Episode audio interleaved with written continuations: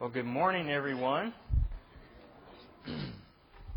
uh, for those of you that don't know me or first time visitors or just don't know me, my name is Russ. I am one of the elders here at Ephesus, and I'm going to be our lead off preacher for our renewal conference this year. Um, the theme of our conference is the way of the blessed. And we're going to be mainly focusing on the Beatitudes uh, today and the next three or four days, but I'm also going to spend a lot of time uh, just in preparation and introduction of the Sermon of, on the Mount. These uh, chapters in Matthew, starting in chapter 5 through chapter 7. And we just heard chapter 5 read. I'm going to try to give an introduction to this sermon and talk about that some. Um, and you, you may be asking why the Beatitudes. Well, you know, we, we batted around a lot of ideas on what, what we want to what we wanted to preach on in the conference. And uh, one of them was the Beatitudes. And I just remembered growing up, my, my parents had this thick family Bible. You know, it was like so heavy I couldn't even pick up until I was like five or six or something. But the, the Bible was, you know, it had this beautiful calligraphy and it had these really pretty pictures in it that, that people had these like Renaissance type pictures of different scenes from the Bible. You know, it had Jonah being swallowed by the whale. It had um, Jesus' ascension. And it just had these beautiful pictures. And I would love to go back and look at those. From the earliest time I can remember, I would just, it just fascinated me. There was one section of Scripture that almost gave me that same fascination, and that was the Beatitudes. And I can just remember reading the Beatitudes, and even as a young child, going back, every time I would pick up that Bible, I would read the Beatitudes. And I don't think that is a unusual attitude. Um, the Beatitudes are one of the most studied, one of the most written about sections of Scripture in the entire Bible. And it's, it's our hope that you'll get encouragement from the Beatitudes because it is a very encouraging section of Scripture. And the Beatitudes are an introduction for what's widely called the Sermon on the Mount. First uh, 11 verses of chapter 5 are the Beatitudes. And um, Jesus starts out right at the beginning, getting our attention. You know, Jesus, this is uh, a sermon by Jesus. He's obviously the master at giving sermons. So he starts out grabbing our attention in the Beatitudes. I hope it, it'll grab your attention also. St. Augustine, that great theologian and author, said that the Sermon on the Mount is a perfect standard of the Christian life. And it's one of the most well known, if not the most famous portions of Scripture. It's, it's had a great effect outside of Christianity. It's influenced even non Christians. Gandhi, Mahatma Gandhi, said that the Beatitudes had great influence on his political approach. There's been vast amounts of literature written uh, on these three chapters alone. Could probably fill up this room and many more. One recent, now one, when you have this much written about a section of Scripture, you're obviously going to have probably different ideas written about it. And there's many different ways to interpret the Sermon on the Mount or try to figure out what exactly is Jesus trying to get here uh, in these three chapters. And a, a recent study said that there's 36 different interpretations of the Sermon on the Mount. That's just that's just one study. There there may be more. And I want to I want to briefly mention. Now we're going to be going through a lot of a lot of information this morning, but I want to briefly mention some of the most popular ways that people have tried to interpret Sermon on the Mount. The first one is a common Lutheran interpretation of the sermon is that it's an exposition of God's law to drive people to the grace of the gospel. And I believe certainly this is true. It's kind of similar to Paul's use of the law. Paul uses the law to drive people to the gospel, to show them their sinfulness and their need for a Savior. And uh, the common Lutheran interpretation is that you know, that's what the Sermon on the Mount is all about. Now, some take the Sermon on the Mount to be a kind of a moral roadmap to social progress. This is what your more liberal um, part of Christianity would say. It's kind of uh, like the social gospel where you help out your neighbor, you love your neighbor, you, you live out what's in the Sermon on the Mount. Um, but you know, again, that kind of denies the supernaturalness of the Sermon on the Mount. It, it minimalizes Jesus as the Savior. Some people say it's a set of moral standards used by the people who Matthew was writing to. They call this the Matthean or Matthean community. Um, and obviously, we would think it's much more than that. Um, some say it's a sermon whose point is to intensify God's Old Testament moral law. You know, like we just heard, not only are you uh, not to murder, but you're not even to be angry with your neighbor. And that is true. That is true. And some even have said it's a law for the millennial kingdom only and not really applicable to our time. This is this or some variant of this is a classic dispensational view. Um, and some are moving away from that view. I would disagree with that view and say that we need to understand the Sermon on the Mount and the entire Bible in, a, in the sense of a, interpretation called an inaugurated eschatology, which says that the kingdom has been inaugurated, just like a, a, a politician would have an inaugural address to open up their their um, political uh, rule. Jesus has inaugurated the kingdom of God, and we'll be talking about the kingdom of God a lot. But the kingdom of God is it's already here, but it's not yet fully here. It won't be consummated until Jesus returns the second time. So that's kind of uh, what I'm going to focus on, and that's the kind of interpretive grid I'm going to use this morning. That the already not yet tension of the kingdom, uh, this, this sermon's ethic is the goal for all Christians now, but will not be fully realized until the consummation of the kingdom at Christ's return. But for the Christian, most believe, and a lot believe, that this is one of the greatest sermons ever preached. It was preached by Jesus himself. Um, if at one setting, probably several hours long, there's some debate whether it was a few uh, sermons, but whether it's one sermon or, or a couple, um, what we have are the distilled and compacted, that we have the power packed highlights of Jesus' sermon here on possibly one of the greatest sermons ever given. And imagine a new monarch that has just taken the throne, a new king has just taken the throne, or a new president. You know, president would be more in line with our thinking. This is a new monarch or, or new king is ushering in a brand new age. And he wants you to know what this kingdom is going to look like. He wants you to know what people in his kingdom looks like and what his, what his citizens will look like. This, this is what I kind of will call Jesus' state of the kingdom message. He's given us a state of the kingdom. He's going to tell us what this kingdom is about, what it looks like, what it feels like. And this is not a new message, it's a reaffirmation of the message of the Old Testament. Um, Malachi 4, you don't, you don't have to turn there, but Malachi 4, the first uh, couple of verses says, For behold, the day is coming, burning like an oven, when all the arrogant and all evildoers will be stubble the day that is coming shall set them ablaze, says the Lord of hosts, so that, so that it will leave them neither root or branch. But for you who fear my name, the Sun of Righteousness shall rise with healing in its wings. You shall go out leaping like calves from the stall. So even here back in Malachi, he speaks about the arrogant and the evildoers that will be stubble, they'll be judged. And you need to remember that word arrogant, because that's very applicable to our uh, verse today that we'll be look, looking at. John MacArthur says about the Sermon on the Mount, he says, The ideals and principles of the Sermon on the Mount are utterly contrary to those of human societies and government. And we'll see this as a theme throughout the Beatitudes, throughout the next few days, that these principles are very contrary to what we see in the world around us. In Christ's kingdom, the most exalted person is the lowliest person in the world's eyes. Let's look at somebody, for example, John the Baptist. In Matthew 11 11, Jesus says, Truly, truly, I say to you, among those born of women, there has arisen no one greater than John the Baptist. Yet, the one who is least in the kingdom of heaven is greater than he. I think for a second what it means to be great. Okay, let's, let's just think about this. John the Baptist. No possessions. He didn't, didn't own anything. Uh, he had no home. He lived out in the woods somewhere in the desert. To us, it'd be woods. He, he barely had any clothes. He wore animal skins. Uh, and he ate bugs and honey.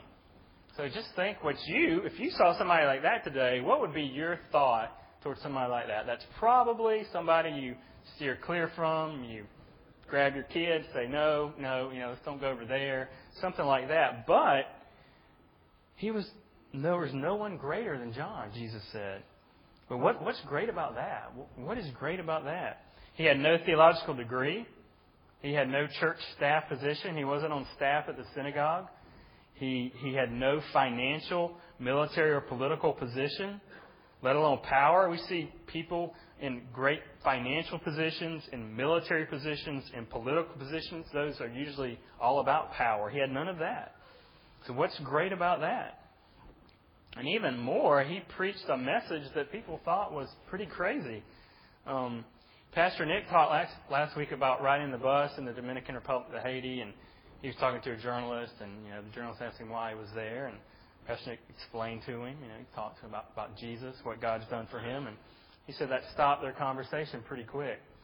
Now, how many conversation stoppers do you think John the Baptist had? You know, I could see the, the Pharisee coming up to him and say, Hey, John, how's it going? You snake. You're going to burn like worthless husks of grain. You know, I mean, it's like, okay, John, see you later, man. I mean, he was not a conversationalist. He stopped conversations in their tracks. But what does Jesus mean by the least in the kingdom of heaven is greater than John?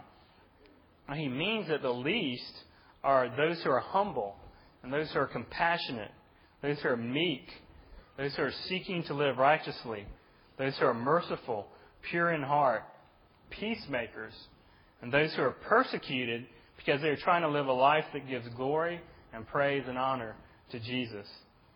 These are the least, but this is what we as members of Jesus' kingdom, should be striving for and desiring to look like. Now, in the world's eyes, most of these traits may be okay some of the time. You know, it's okay to be gentle occasionally, and, but they're not going to lead you to greatness in the world's eyes. No, they'll probably consider you a loser. Be meek. Why? I need to assert myself. I need to defend myself. I need to stand up for myself. I need to be proud of myself. I need to elevate myself. I need to avenge myself. How dare they? I need to serve myself. What's the common theme we see through all these things? Myself. Friends, these are beatitudes for the world's kingdom, not our kingdom, not our king's kingdom. The world's kingdom is passing away. It cannot bring you lasting joy, nor can it save you from your sins. It offers nothing of consequence. Serving yourself will gain you nothing. Now, another important idea being taught in the sermon is that true spirituality is internal, but leads to external actions and attitudes. Entrance into this kingdom is a matter of our hearts, a matter of our soul. Now, being a member of God's kingdom, we probably have our, you know, our culture, our society has a lot of mixed up views about what, how you get in God's kingdom. It's not about church tradition. It's not about ritual or attendance every Sunday or every other Sunday or Christmas and Easter. It's not about showing up at church and giving a few dollars or giving a lot of dollars or in the offering plate. It's not about singing some songs and going home. You know, get back to what you really enjoy, what you really like to do. Um, it's not about having the right doctrine, though we must have right doctrine. We must have biblical doctrine. But it's not about that. It's not about just believing the right things, because the Bible tells us that the devil believes the right things, but he doesn't have the right attitude. It's not about voting for the right candidate or being a member of the right political party or holding the right political views. It is about a right attitude toward God and other people. This is the sum of the law. Jesus tells us later in the same uh, book he says "The love your Lord, the, love the Lord with all your heart, soul, mind, and strength, and love your neighbor as yourself. So our external attitudes and actions have to flow from a heart that loves God, a heart that has passion for God. And this has always been God's way. 1 Samuel 16:7 says, when Samuel was trying to pick a, a successor to King Saul, uh, he was looking at the externals of, of these men. But the Lord said to Samuel, Do not look on his appearance or on the height of his stature, because I have rejected him. For the Lord sees not as man sees. Man looks on the outward appearance, but the Lord looks on the heart. And also Proverbs 4:23 says, "Keep your heart with all diligence, for from it flow the springs of life." So this is why John was great because God looked at his heart and he saw a heart that loved God and a heart that was passionate for God and a heart that desired to serve God above all else. And so the goal of the Sermon on the Mount and the unifying theme is the coming of the kingdom of God and what that looks like for you and me. This is very important. I want to I want to give you a few reasons why I believe that this is the this is the theme of the Sermon on the Mount. Not really those other uh, inter, uh, interpretations I, I read earlier, but but it, the theme is the coming of the kingdom of God.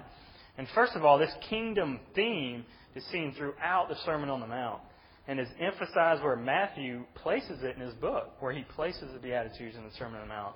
The kingdom focus starts really in chapter 4, back in chapter 4, verses 17 and 23. And verse 17 of chapter 4 says, From that time Jesus began to preach, saying, Repent, for the kingdom of heaven is at hand. The kingdom was at hand. It was within their reach. It was within their grasp. It was close as their hands were in front of them. Verse 23 says, And he went throughout all Galilee, teaching in their synagogues, and proclaiming the gospel of the kingdom, and healing every disease and every affliction among the people. This gospel is intricately uh, wrapped around the kingdom. It's part of the kingdom. It is the gospel of the kingdom. Now, the, the, the reward of the kingdom bookends the Beatitudes. If we look at verse 3 in chapter 5, uh, it says, Blessed are the poor in spirit, for theirs is the kingdom of heaven. And then near the end, in verse 10, it says, Blessed are those who are persecuted for righteousness' sake, for theirs is the kingdom of heaven. This is a way, a Hebrew way of emphasizing something by putting it at the beginning and the end. This, the, the Beatitudes summarize the essence of the Sermon on the Mount. And, and here we see that the reward is the kingdom of heaven. Um, third reason, I'm giving six. The kingdom is vital in chapter 5, verses 17 through 20, which we just heard, which is a very important section on the relationship between the Old Testament and the kingdom. And here it says Jesus will fulfill and accomplish the law in his kingdom. The, number four, the kingdom is at the heart of the Lord's Prayer in chapter 6, verse 10. Jesus says, Thy will be, or um, maybe I should read it. Blessed are those who pers. Um, sorry, chapter 6, verse 10. Your kingdom come, your will be done on earth as it is in heaven. This is the heart of the Lord's Prayer. For the for we are to pray and work for the advancement of God's kingdom here on earth right now. Number five is how we enter the kingdom and what it looks like to be in the kingdom is taught here. These verses show us that kingdom life toward God and each other, uh, our horizontal and vertical, our vertical relationship with God, our horizontal relationships toward others is explained here in the Sermon on the Mount. And it anticipates the love commandments in Matthew 22. It anticipates the fact that the whole law is summed up in that we should love the Lord our God with all our heart, soul, mind, and strength, and love our neighbor as ourselves. And the last reason is that this powerful sermon shows us where we stand in Jesus' kingdom. Are we in or are we out? Now, my belief is that the Sermon on the Mount is not primarily Jesus telling Christians how we should act. This is very important. But Him telling Christians how we will act. It's not telling us as much how we should, I don't think, but telling us how we will act, what the kingdom looks like. Now, Jesus said He's the way. The, what is the way? You know, if you if you go down a way, you're you're going a certain direction. This means we should follow Him down a certain path. Jesus said, "I am the way. This is the way you go. This is the way to the kingdom. You follow me. You live like me." Um, this is a sign, this is like a sign that says this way to the kingdom. That's what the Sermon on Mount is.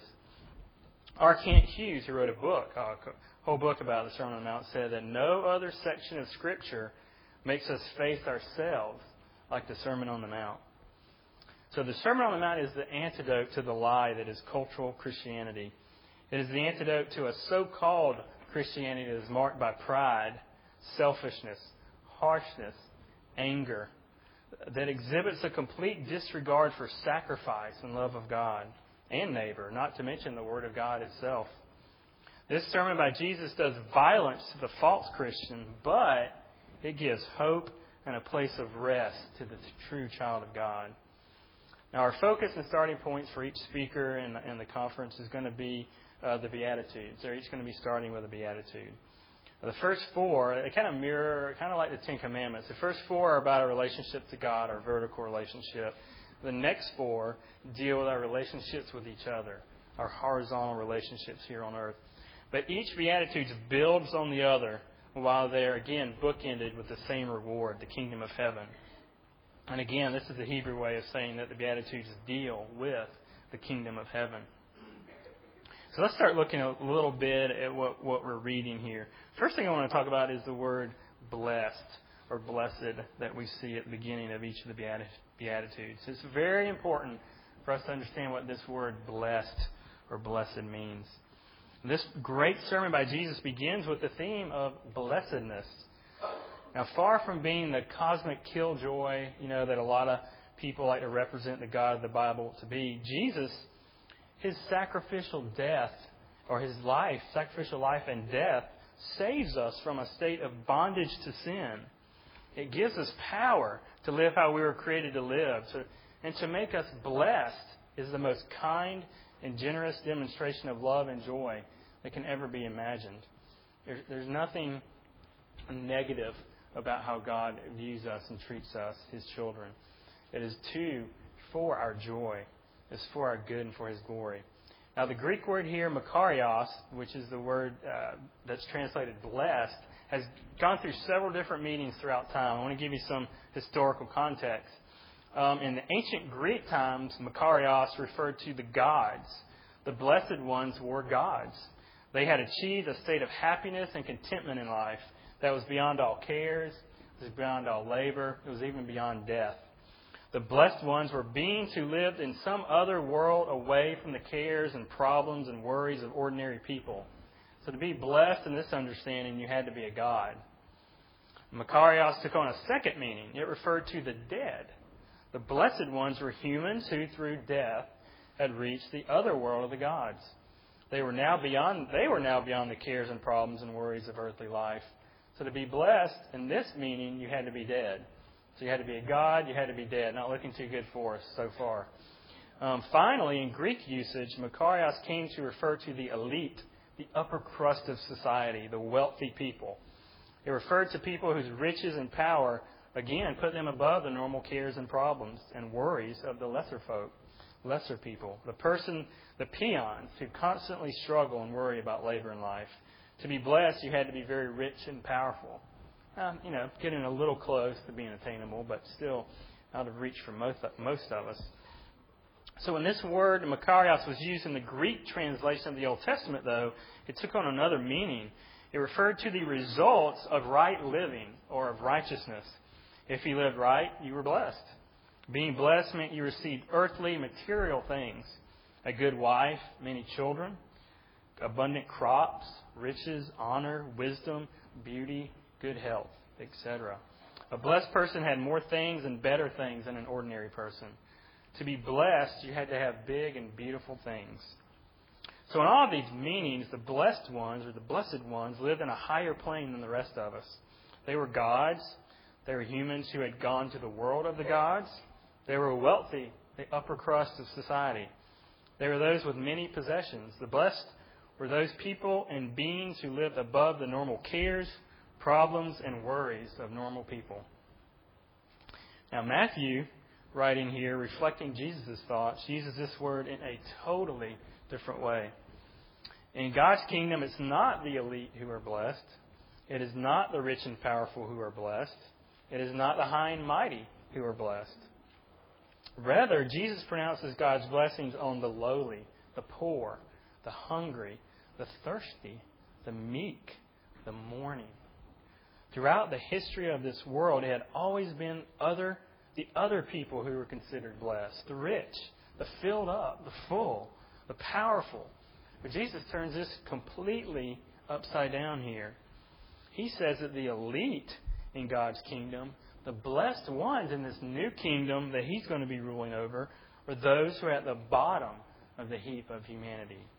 This is totally contrary to what anybody had ever thought a blessed person was. Now, some, some Bible translations translate the Greek word happy. Um, in our day, this is understood primarily as a feeling. You know, you're happy. Um, this modern understanding of what it means to be happy, though, doesn't really capture the meaning of the word blessed uh, used here by Jesus. While happiness is and can be associated with blessedness, one commentator uh, described it like this The Greek word here describes a state not of inner feeling on the part of those to whom it is applied, but of blessedness from an ideal point of view in the judgment of others. So, in its fullest usage, it means an inward contentment, content, contentedness that is not affected by our circumstances. I mean, isn't this what we're all looking for? An inward contentedness that is not affected by our circumstances. It's not affected by our spouse. It's not affected by our friends. It's not affected by anything or anyone around us. But we are inwardly content. Now, blessed is also and often used of God Himself. Psalm 68:35 says, "Awesome is God from His sanctuary, the God of Israel. He is the one who gives power and strength to His people. Blessed be God." And Paul writing to Timothy in 1 Timothy 6:15, speaking about Jesus here, he says, "Which he will display at the proper time, he who is blessed and only sovereign, the King of kings, the Lord of lords." So this blessedness is a characteristic of God, and people, you and I can only share in it when we're connected to God through repentance and faith in Jesus. This is a real thing, so it's a real blessedness. It's not a feeling that comes and goes depending on what we've eaten or how we feel, but it's a reality just as real as Jesus is real. So this blessedness is a pronouncement about, what God thinks of you, a positive judgment of approval by God. He doesn't just see us like this, it's what we really are. Those in the kingdom are really blessed. Now, the blessedness that Jesus offers is not based on our own effort or our own righteousness, but on the new nature that God gives us. It's the new nature that uh, Paul talks about in 2 Corinthians 5:17, where he says, "Therefore, if anyone is in Christ, he is a new creation. The old has passed away; behold, the new has come." So, along with this new nature that Paul talks about here, comes new actions, comes a new kingdom. Through Jesus' life and work on the cross on our behalf, we are given the ability to share in God's very own nature, which is characterized by righteousness and the results of that righteousness which is blessedness or divine happiness. In Jesus, we experience the very joy and contentment of God that He, the very joy and contentment that He Himself experiences. Friends, this is the love of God. That He would share this blessedness, His very blessedness, His peace with you and me, unworthy sinners. That is the love of God. Here in the Sermon on the Mount, Jesus, the second Adam, the new king, comes to reverse the curse brought about by the first Adam. Jesus offers you and me the blessings of God if we come to Him on His terms and pursue heartfelt righteousness. And my question to you is Does God approval or blessing matter to you? Do you care? Um, if so, good. If not, then there's obviously a problem. But for those who it does matter, the Beatitudes are blessing beyond measure that will speak to your soul and fill your heart with hope and excitement. that's our prayer of what the study of the Beatitudes is going to do for each one of us. So let's look at Matthew 5 5 for a second. If you have your Bibles, I invite you to turn there. what, meek, what is meekness? What is Matthew 5 5 all about? As I mentioned before, the Beatitudes are progressive. Each one builds on the other. So I want to, in like one or two sentences, look at uh, verses 3 and 4. Matthew 5 3 says, Blessed are the poor in spirit, for theirs is the kingdom of heaven. Um, poor in spirit, uh, to see one's spiritual poverty, to see your lostness, to see your hopelessness apart from God. This is the first step of a true understanding of who we are, to understand how poor we really are outside of God, how lost we are, how hopeless we are without God's help. Um, so that's that's the poor in spirit. And then verse four says, "Blessed are those who mourn, for they shall be comforted." Uh, this is not mourning just over bad things that happen in your life. This is mourning over sin. This is a mourning over your own personal sin that leads to repentance. So after these first two things, after uh, a realization of your poorness in spirit, and after a mourning over sin that leads to repentance. Next, Jesus says, Blessed are the meek, for they shall inherit the earth. Now, Hollywood heroes are usually strong. We all, we all know that. they ride taller, they shoot faster, they punch, kick harder than the other guys, and they're usually smarter. Um, and this is not just a coincidence that most all heroes we see are like that, but it's because of a deep seated belief in our society and in each one of us that strength is what really counts. You know, that's not, I don't think that's a far fetched concept. We value strength in our society. People even joke about this verse. They say, yeah, the meek will inherit the earth if that's okay with the rest of us, you know.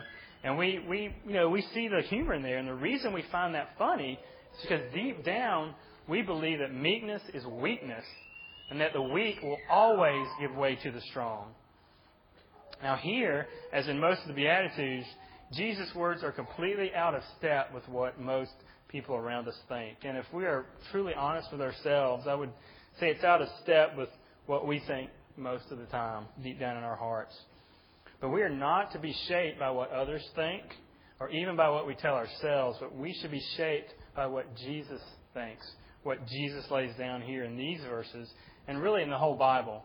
The Bible is what shapes us. The Bible is the norming norm. The Bible is the standard for our behavior and for our attitudes. So Jesus here wants to reshape the way we think about living and then have the way we think affect the way we live. You know, changing the way we think is useless without it changing the way we live, without that heart change that we've talked about earlier. Now, I want to talk briefly about. I'm, I'm one of these people. I'm one of these people that have wondered, you know, over time, how how could the Jewish people have completely rejected Jesus as their Messiah? You know, he he did all these miracles, he did all these great things, all these wonderful things, and and how did they just so wholesale reject Jesus as the Messiah? I think this verse right here, more than maybe any other, explains that for us. Um, now, Israel had a long history of being conquered and ruled by enemies. They were conquered by the Egyptians, the Assyrians, the Persians, the Greeks, and currently they were under rule of Rome. And I, there were basically four types of religious Jews during this time. Okay, we had the Pharisees. Um, they now they in each one of these different groups had an expectation of what the Messiah, how he would be and what he would look like. The Pharisees expected the Messiah to show up with great fanfare and a show of supernatural power.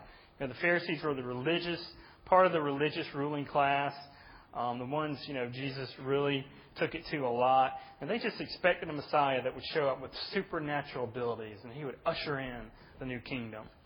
And then we had the Sadducees, and they were the other religious group, but they were, they kind of downplayed the supernatural aspect of God, of the Messiah. They really expected a political Messiah. Someone that would come rule and reign, but you know more as a political, not not the supernatural part. And then we had a sect of, of Jews called the Essenes. They were ascetics. They separated from the rest of society. They were kind of like you know the Amish today a little bit. They they went away separate, did not you know utilize a lot of the things, the modern things they could have. They were you know they were kind of like our Amish today. And then the last group were the Zealots.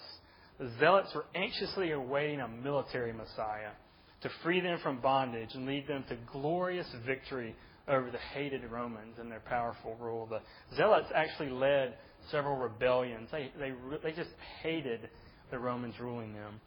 So here, here's what they were looking for. We had the Pharisees that were basically looking for a Jewish Superman. We had the Sadducees that were basically looking for a Jewish Abraham Lincoln. We had the Essenes who were looking for a Jewish Gandhi. And the Zealots who were looking for a Jewish Rambo. I mean, that's what they were looking for. I mean, they, they had this in their minds. And we wonder, you know, why they rejected Jesus. Because they had these, you know, these pre-made messiahs already, re- they knew what Messiah was going to look like. So Jew- Jesus comes and he preaches a sermon.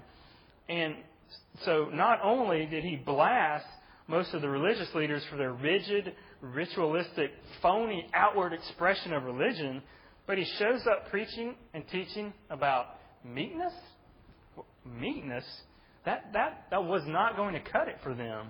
Um, in their minds, so full of these expectations of Messiah who would meet their worldly needs, they never imagined that the true Messiah would come, telling them that they needed to be humble and gentle and meek.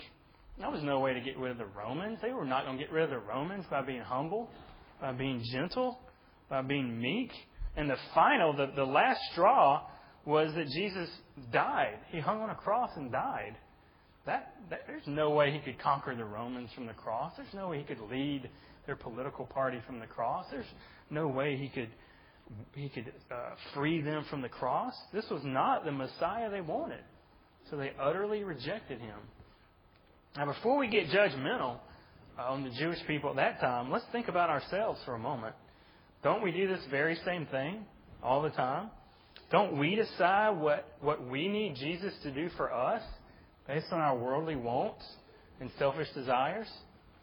Perhaps instead of some of the things we pray for and desire, we should be asking to be poor in spirit. Perhaps we should ask for hearts that mourn over our sin more often. And we definitely should be asking for meekness. But what specifically is the meekness that Jesus is talking about? And the Greek word here is, can be kind of hard to define. It's, it can be an absence of any kind of feeling of importance. And generally, it is thought of as a gentleness of uh, and self-control that comes with gentleness. You might think of the phrase "gentle giant." You know, when I was uh, I took a business trip several years back, I met a, uh, basketball player named George Muresan. I don't know if anybody remembers him. He played back in the '90s, but he was seven feet seven inches tall. You know, he's like hitting Nephilim range. You know, he's he's he was a big guy, and I happened to run into him at a hotel I was staying at. You know, and I was a basketball I am a basketball fan, so I you know got had a camera I think and went up to him, and he was sitting down. You know, he didn't really look that big sitting down, and so I'm like, hey, can I get a picture taken with you? And he was just like, yes. he stood up, and you know, he just kept going and going, and his hands were like as big as my head, and but, you know, he had this, I think he had this reputation of being a gentle giant. You know, he was big, strong on the basketball court, but he was just very quiet. Acted, you know, he acted kind of meek to me. He seemed just like a real gentle man. Um, but, but, you know, gentle giant, uh, gentleness, self-control that's associated with gentleness. And this word was used to describe wild animals that had been broken so they were useful to do work. You know, a wild animal is no good unless it's been broken so it can work. So, gentle of spirit, submissive, quiet, tender-hearted. These are some of the words that are used to describe meekness. But the Greeks considered meekness a vice because they associated it with being oppressed, kind of like a slave or someone or something that's beat down. You ever, you ever seen a dog that people have been cruel to and beat? How you know it's just timid, doesn't want to come around you, it's scared. That's how the Greeks considered meekness. So it was a it was a bad thing to them. It was a vice. But to be meek toward others does not mean this in the way Jesus means it. It implies a freedom from bitterness, from hatred, from hostility, freedom from, from vengeance, from a vengeful spirit. This is the opposite of aggressiveness, harshness, tyrannical, being tyrannical. These are attitudes that bring bondage and slavery, not meekness. And the blessedness that we see in being meek and mournful and poor in spirit are for those who look at themselves and who really, really look at yourselves, really look at ourselves, and who realize our sinfulness and who repent of our sins and then respond to God in the pursuit of righteousness. And we don't, we don't, we don't earn anything by doing this, but, but we do it to experience the nature of God, to be like Jesus, to walk the way Jesus did, to follow the way, not trying to justify our own way, ways and defend our own rights. We're concerned about Jesus' way and Jesus' rights. Now, meekness, along with most aspects of a gospel focused life, are lived out mainly in our attitudes and relationships with each other. You know, you, meekness is going to be shown on how you treat other people, how you, in your heart, too, not just how you outwardly treat them. Now, uh, an example of that is we find it easy to acknowledge our own sins and faults, you know, most of us do, and to mourn and be sad over them. But when somebody else tries to show us our faults, then look out. We don't always take that as easily. Um, no, but meekness must start by understanding who we really are as Christians. And when we recognize our own sin and spiritual weakness, this leads to two kinds of actions toward others. One is it frees us from defensiveness. You know, frees us from being defensive. An example is, you know, if you're not good at something, say time management, and you know, you bemoan the fact, man, I wish I was better at managing my time. And then someone else, you know, comes up to you and says, hey, man, you, you need some help with time management. You're not a good manager of your time. And say, what? not me. I'm, I'm too good at that, you know. I'm perfect at that. But meekness is the opposite of that. Meekness says, you know, you're right. Can you help me with that? I need help with that. Meekness is not defensive, but it, it's open to correction and direction. This is called being more concerned with God's glory than our own. If we stop, if we stop here, though, we could be just weakness. Know, we could be a, just a doormat and say, "Yeah, you're right," and just roll over and not do anything about it. But meekness also enables us to stand up to persecution and people doing us wrong with boldness. We can stand up to people with boldness. Meek people are tender and they're tough. The meek person stands up for what is right and defends not their own needs, but the needs and reputations of others. And that's going to be a, the important thing that I want everybody to understand here. Um, the meek person stands up for what is right and defends not their own needs, but the needs and reputations of others. So, do you think you're tough? Somebody, we all think we're tough. Well, when was the last time you stood up for someone else? When was the last time that you stood up for someone else and it cost you something? That's true meekness. And the secret of achieving this meekness is, again, knowing who you really are in Christ. Knowing that you are a great sinner, but that you are loved by a great God. Seeing your sinfulness is large, your sinfulness is huge, but the grace of God is even bigger. It's bigger than your sinfulness. Knowing the wickedness of your own heart, but that the holy God of the universe loves and cares for you, even the, enough, even enough to send His only Son to die for your sins. Now, the person who understands this forgiveness of God could care less what others think of them. Having been loved this much, the meek person will endure conflict, trials, attacks, and various difficulties for the purpose of magnifying the greatness of God. The meek person can endure for the glory of God. God says in our weakness, He is magnified, that His strength is revealed. Now, most of us, again, if we're honest, I think we're, you know, we struggle with meekness. Uh, we, we, we want to defend ourselves to the very last breath. And we don't really worry too much about the reputation of others when we're doing it, or even of God. After all, someone else, you know, somewhere can do that. I'm going to look out for me, right? Myself. But if we are meek, we don't really care what others think of us. We don't even care what we think of ourselves. We only care what God thinks of us. So what what is meekness not? You know, I think a lot of times we have an incorrect understanding of what meekness is because we attribute some aspects to it that it's not. Um, meekness is not weakness. Uh, meekness is power or strength under control. Power out of control is useless or even dangerous. You know, we see back to the uh, breaking the animal. An unbroken animal is very powerful, very strong, but it, it has no useful purpose really. Um, medicine that's too strong is, is, is no, no use to us. It, it, uh, it does more harm than good. A strong wind destroys. You know, we use wind for power and transportation, but a strong wind destroys. And like these things, the meek use their strength under control in the right way. Now, the second thing that meekness is not is cowardice or emotional weakness. It's not a lack of conviction. It's not just being nice. Meekness is courage, it's strength, it is conviction. But all these attitudes we have to remember come from God. We don't muster them up by our willpower. That's the biggest misconception about the Christian life.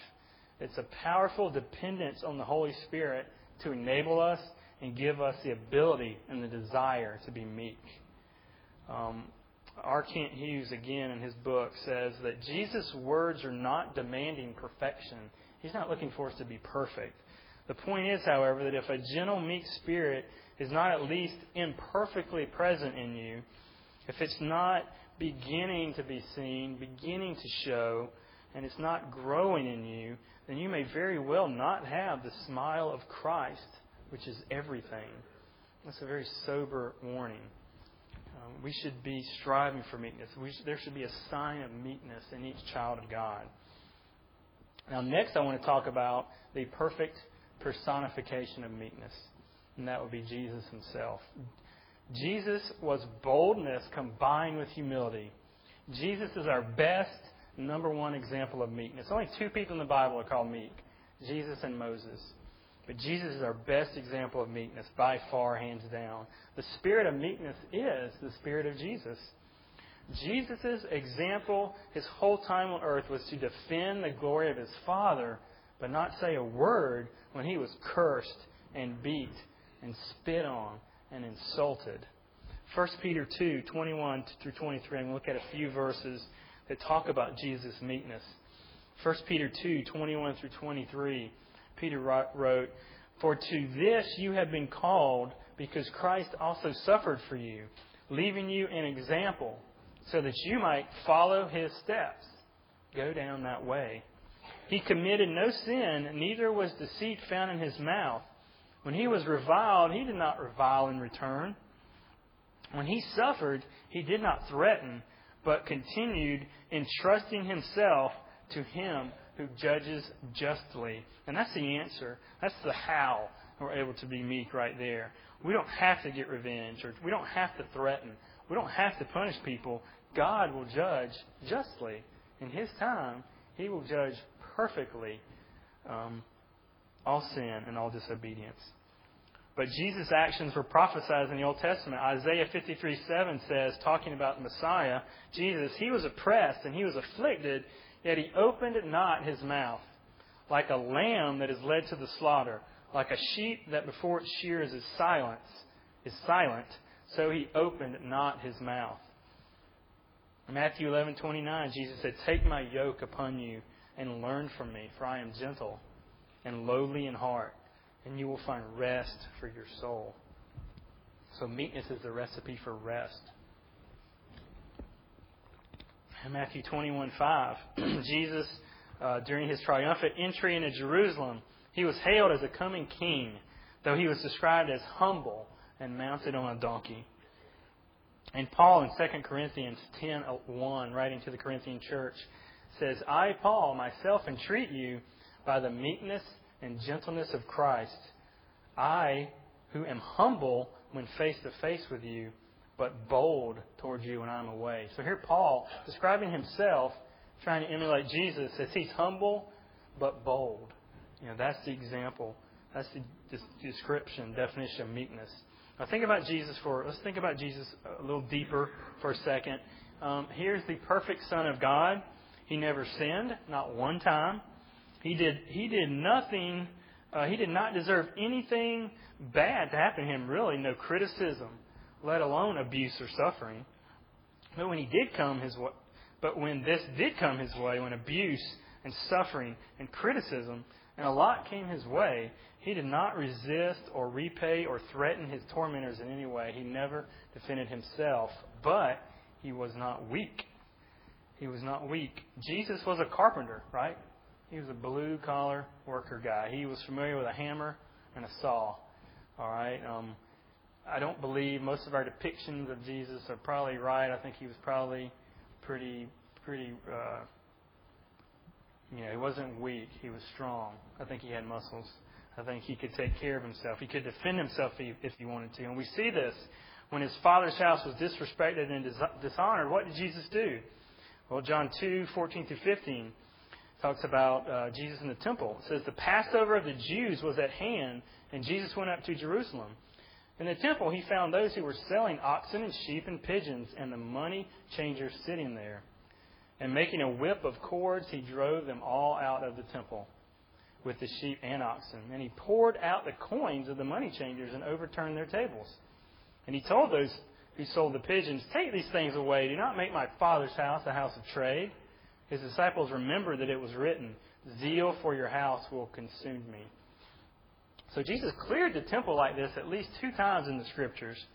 And I don't, I don't know about you, but this is not something that a weak, helpless person does. These are guys making a living doing this in the temple. He turned over their tables and spilled their money everywhere. Now, I don't know about you, but that would probably made them pretty angry and pretty upset at him. What I see here is somewhat of an intimidating man who threw out a bunch of guys who were um, defiling his father's house. Um, Iain, uh, I'm not sure how to pronounce his name, Duguid, he wrote a book called Hero of Heroes. And he said Jesus was passionate in his pursuit of righteousness, as passionate about protecting God's honor and the rights of others as he was willing to forego his own rights. He was bold concerning others, yet humble concerning himself. That's meekness. Many times Jesus was pretty harsh and repeatedly denounced the hypocritical, phony religious leaders of his day. He had no problem judging and letting people know what happened when people twisted and corrupted God's word. He was fearless when it came to confronting sin and defending the truth of God's word. Jesus was no wimp. He was not a wimp then, and he's certainly not a wimp now. But through all this, he never defended himself against false attacks and accusations. This is the pattern that we see. He defended others. He defended his father. He defended God's word boldly and with strength, but he never defended himself. Nowhere is this fact more clear than the hours that led up to the crucifixion. The insults that Jesus bore, the beatings, you know, again, being spit upon, the scourging. You know, if we sit and think about the scourging and the flogging for a while, um, should really touch us. You know, uh, he endured that. He endured all of this hatred, and he endured it unjustly. But through all this, if he was concerned about himself, you know, he could have summoned legions of angels to help. Matthew 26:53 tells us that. Not only did he not do that, but he never lifted a finger when he could have removed himself instantly from the excruciating pain and rejection that he was experiencing. Now, do you think that took a lot of strength? I think that took a lot of strength. After the torture that Jesus endured, when he finally said something, it was to ask God to forgive his tormentors. Father, forgive them, he cried, because they do not know what they are doing. so the meek are not the weak, but the meek do not use their strength for their own good or defense or own selfish reasons. Meekness is gospel centered, passionate, bold strength under the prayerful control of the Spirit of God. Now, the second part of this verse, Matthew 5 5, um, says that Blessed are the meek, for they shall inherit the earth. Now, what does that mean, inherit the earth? Now, here, here Jesus is quoting from Psalm 37:11, which says, "But the meek shall inherit the land and delight themselves in abundant peace." So, part of the blessing of meekness is that the meek will inherit this new heaven and this new earth, this perfect place where Jesus reigns triumphantly, and his people share and enjoy this perfect paradise. So, only the meek will inherit the land. Now we need to understand that's what he's saying here. Blessed are the meek, for they shall inherit the earth. It's only the meek. It's not the meek and some other people. It's the meek are the ones that will inherit the land. This understanding of the earth and the land, I think, carries the idea of God's promises to the uh, nation, to the land, to Israel. God promised Abraham a land to his descendants that would be their very own. Now, even though in the Old Testament the nation of Israel they possessed some of the actual land for some of the time. Uh, the fulfilled promise was always out of reach and never fully possessed for them. I think this was God's way of showing Abraham's descendants that this land that they were seeking is not a literal piece of earth. No, the children of Abraham have always been pursuing a heavenly land that has always been available, but only by faith and regardless of how much real estate is owned in the Middle of e, in the Middle East. But the danger for God's people, from Abraham to you and me, is that we become far more concerned with our slice of the earth than the land we are promised. The danger is we become more concerned with settling down and owning properly than seeking after God. The danger for God's people is that we become proud and we become self sufficient and worried about how many things and how much stuff we can accumulate by our own strength. In the process, our concern for the poor and the needy is swallowed up by our desire for possessions and for reputation. This danger is the danger of becoming the very opposite of meek. So this is the temptation and challenge for you and me today. God has placed us in a very, very tempting time and a very tempting place. We're in a time and place when everything around us and inside of us screams for the comfort and the ease that money and possessions have to offer. But as Christians, you know, these things aren't bad, but they're not our goal in life. This should not be the most important these should not be the most important things in our lives. Hebrews tells us we have no lasting city, but we seek the city that is to come. We seek the real land and the real city that is our forever home, not a temporary home. Even so, we do our best while we are here to see the kingdom come here on earth as it is in heaven. Now, this world's judgment is not important, but it's the judgment of God and the reward that God gives us. That is what's important. Now, the flip side of the inheritance by the meek is the judgment on the wicked. Psalm 37, again, verses 7 through 10, says, Be still before the Lord and wait patiently for him. Fret not yourselves over the one who prospers in his way, over the man who carries out evil devices. Refrain from anger and forsake wrath. Fret not yourself, it tends only to evil. For the evildoers shall be cut off, but those who wait for the Lord shall inherit the land. In just a little while the wicked will be no more. Though you look carefully at his place, he will not be there. So judgment is the right and necessary flip side of blessing. Those who don't see their sin and mourn over their sin, and who are arrogant and prideful, will see the fruit of their disobedience, which is a righteous judgment by a holy God. And they will not inherit the land. This land belongs to the meek eternally, and only the meek. And one thing I want to point out is that Jesus does say here, inherit the land. Inherit means the meek won't have to fight for the land. We won't have to overrun the land. We won't have to go on an auction and be the highest bidder for the land. We won't even have to put in an offer for the land. Somebody already did all the work. Jesus paid for the land with his blood. For those who are poor in spirit and who mourn and who are meek, Jesus has paid that for us too. So all we have to do is wait for our inheritance. It's really as simple as that. It's not hard work to wait for the land. Jesus said his yoke is easy because he already did the heavy lifting for us. Now, in conclusion, um, this there is a cost to this blessedness for us. It is a life of sacrifice. It is, it is sacrificing your pride and your arrogance and your time and your things for others for God's glory. In these Beatitudes in the Sermon on the Mount, Jesus reminds us of and reestablishes a, he does remind us of a moral standard for living that is, for the most part, the exact opposite from that of the world and our flesh. To live by these standards is to share God's very own blessedness. This new way to be human results in joy instead of despair, peace instead of conflict, a peace that the world does not have and cannot understand. You can't go to the world for this peace. This blessedness is not produced by our self will or our circumstances, what we have or what we do not have. But because it is not produced externally or within us, neither can it be destroyed externally or by ourselves. We can't destroy it, neither can the world. But these internal changes will also bring external changes. If our outer life is not much matching up with what we say our inner life is, then something's terribly wrong. James 2:20 says, do you want to be shown, you foolish person, that faith apart from works is useless? In Ephesians 2 8 through 10, For by grace you have been saved through faith. This is not your own doing, it is the gift of God, not as a result of works, so that no one may boast. For we are his workmanship, created in Christ Jesus for good works, which God prepared beforehand that we should walk in them. We should follow Jesus in them. Now, I just want to read a, a, uh, a, fairly long quote from, from John Calvin, and he has something to say. And I want you, there's, I want you to think about three little key words just in this quote: shepherd, sheep, and wolves. Okay, shepherd, sheep, and wolves.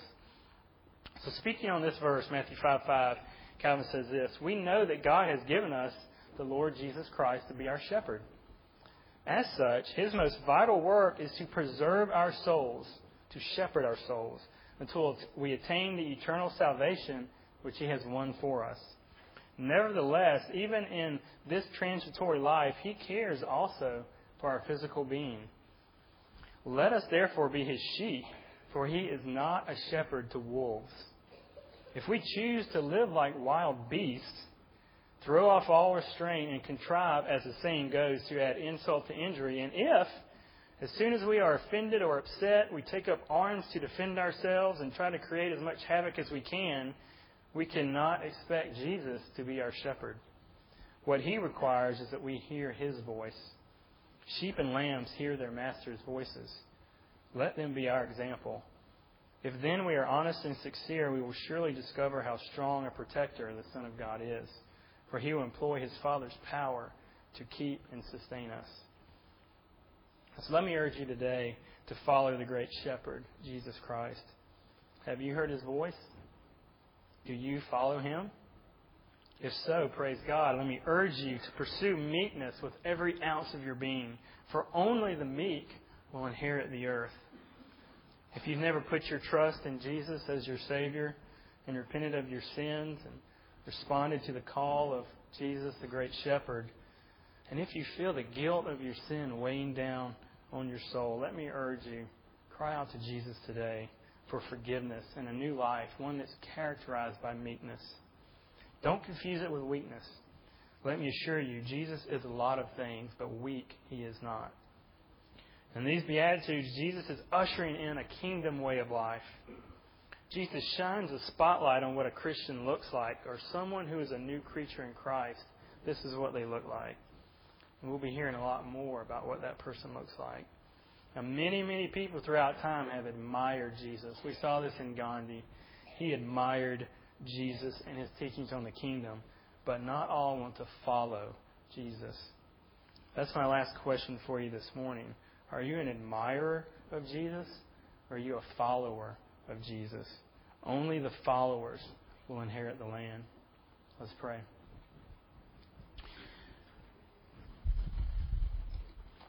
Father, we thank you so much for your word and the truth of your word and the power of your word and how your word is like honey to our lips. Father, it feeds us, it nourishes us, it strengthens us, it rebukes us, Father, it confronts our sinful hearts, and we continue to ask for your grace, Lord, for our hearts to be softened. Um, Lord, that we would love you with all our heart, soul, mind, and strength, that we would love our neighbor as ourselves, that we would pursue meekness and kindness and gentleness, Father. We would be here at Ephesus Church known as a meek church, Father, as a church that loves others and a church that loves you, that we would be known as a Jesus church who follows your way in all things, Lord. Thank you for this time that we've had. In Jesus' name we pray. Amen.